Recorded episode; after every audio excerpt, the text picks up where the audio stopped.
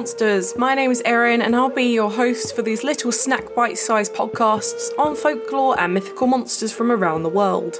These podcasts focus on the actual cryptids, folklore, and mythic monsters from global mythology, rather than focusing on the full stories of heroes and their big adventures.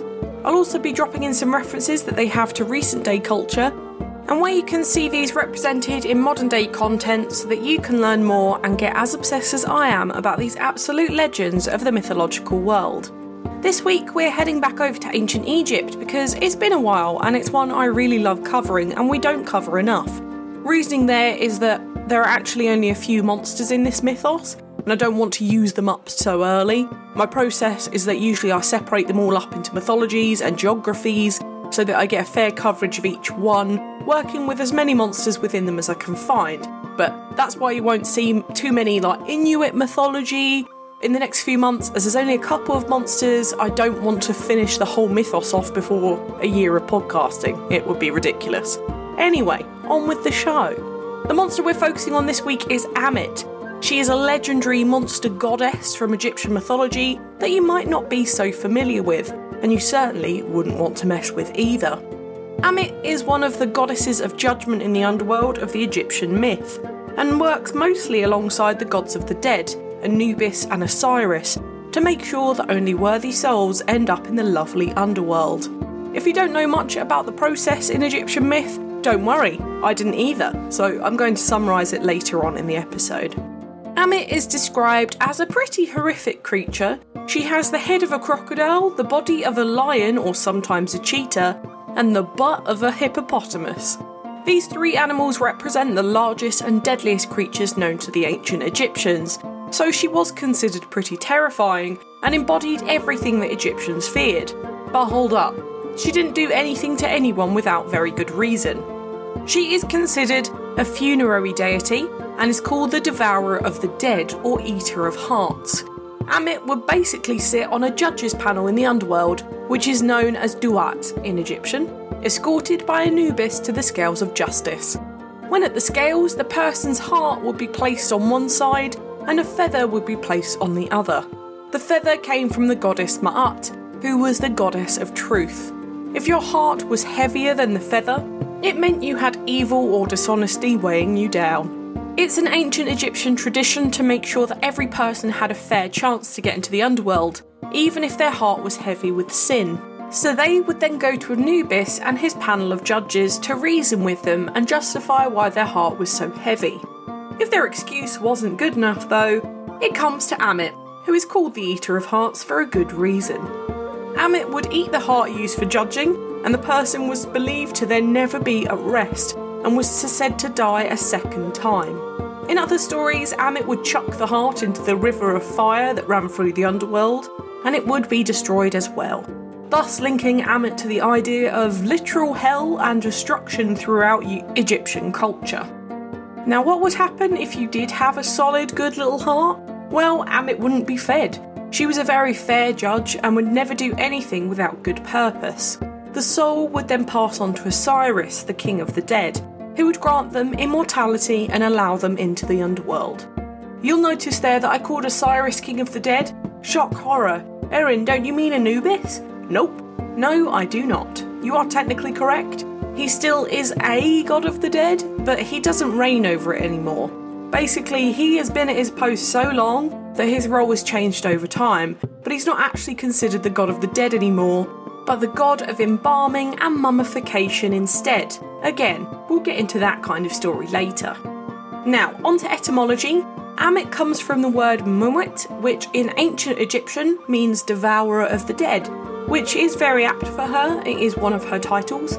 I would really love to tell you what the hieroglyphics are for this, but they're not very much the generic ones that I know at least, so I would just explain them incorrectly. I'd have a look if I were you if you were interested. Now, to really understand this monster, though, you need to know about the way that Egyptians dealt with death. So, here's a quick overview. Once the Egyptians had died back in the day, firstly they would be mummified and embalmed with a priest, usually in an Anubis or a jackal mask or headpiece. We all know that mummification is pretty gross, but they pull out every organ and burn it to ash, Other than your heart, this is really important. It's the one organ they don't touch. Then you and your organs would be buried within a tomb, the grandiosity depending completely on your status in life, covered in ancient afterlife texts such as the prince from the Book of the Dead, the Book of the Netherworld, the Book of the Sky, or just the normal pyramid texts. They would be buried with their most precious belongings, including sometimes their pet cats. That's an important one for me. I would be absolutely offended if they didn't take my cats with them. But the most important thing was food for their very long journey into the afterlife.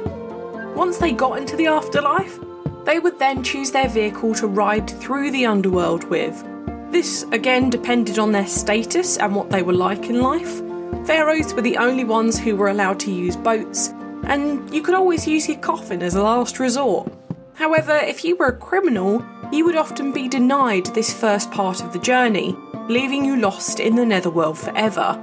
Ancient Egyptians feared being something like decapitated, as this was a punishment reserved purely for treason, as it would render them completely useless in the afterlife. They could not go any further.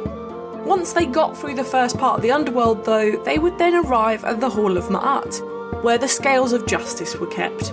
This is where the judgment took place and where Anubis and his panel would be waiting.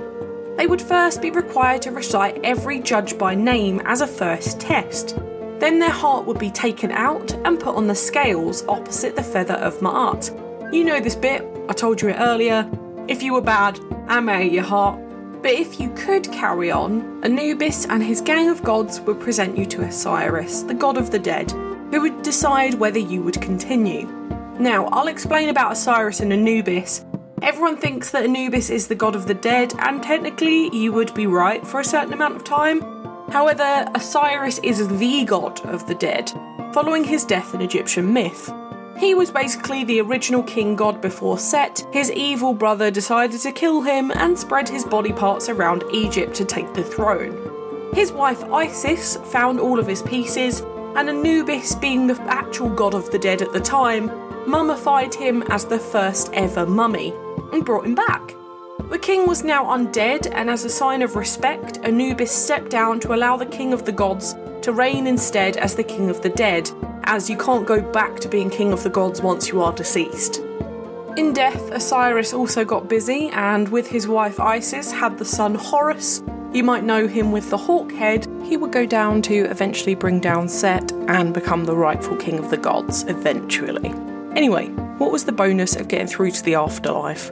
Well, you'll be reborn to a second life in the paradise of Sekhet Aru, or the Field of Reeds, where you could eat, drink, and be merry with the same rights as the gods, and even commune with your living relatives for all eternity.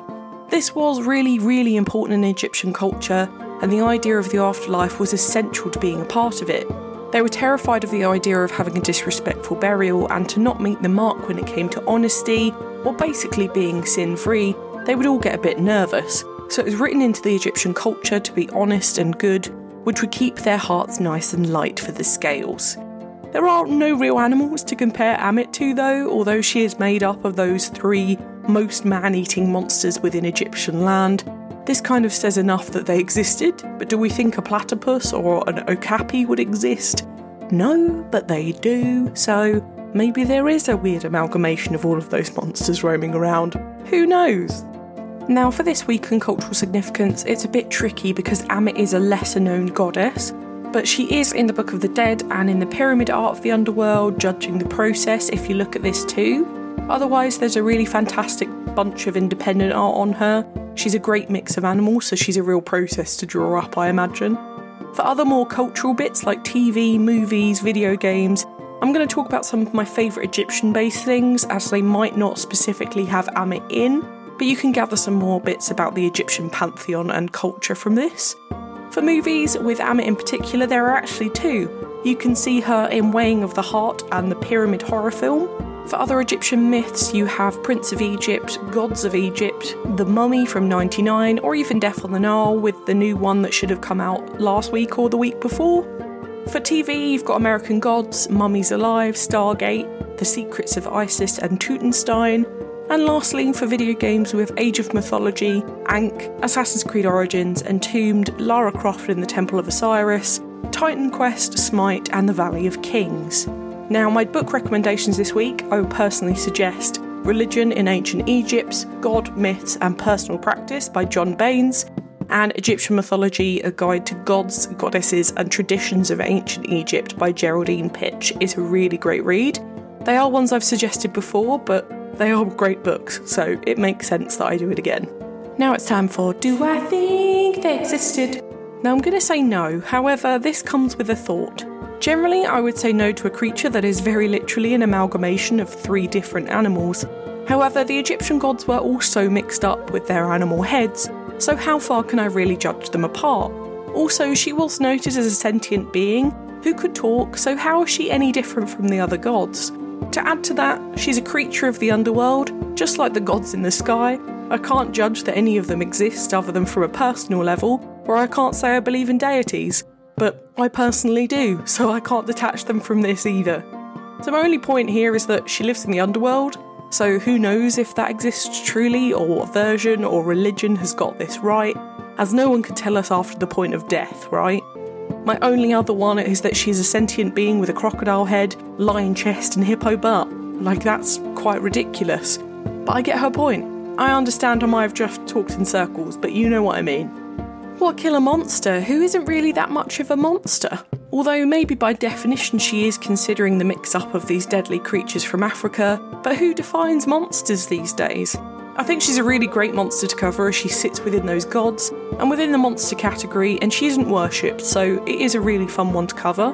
Next week, we are heading back over to Greece because I love it, and we're looking at the horrible harpies, which are half birds, half ladies from Greek mythology. So come squawking in next Thursday. Also, as a heads up, I'll be taking a well deserved two week break from the podcast following the next episode, as it's my birthday. It's also the year anniversary of the podcast the week I get back. So you'll have me next week, but afterwards I'll be back on the 24th of March with more monsters.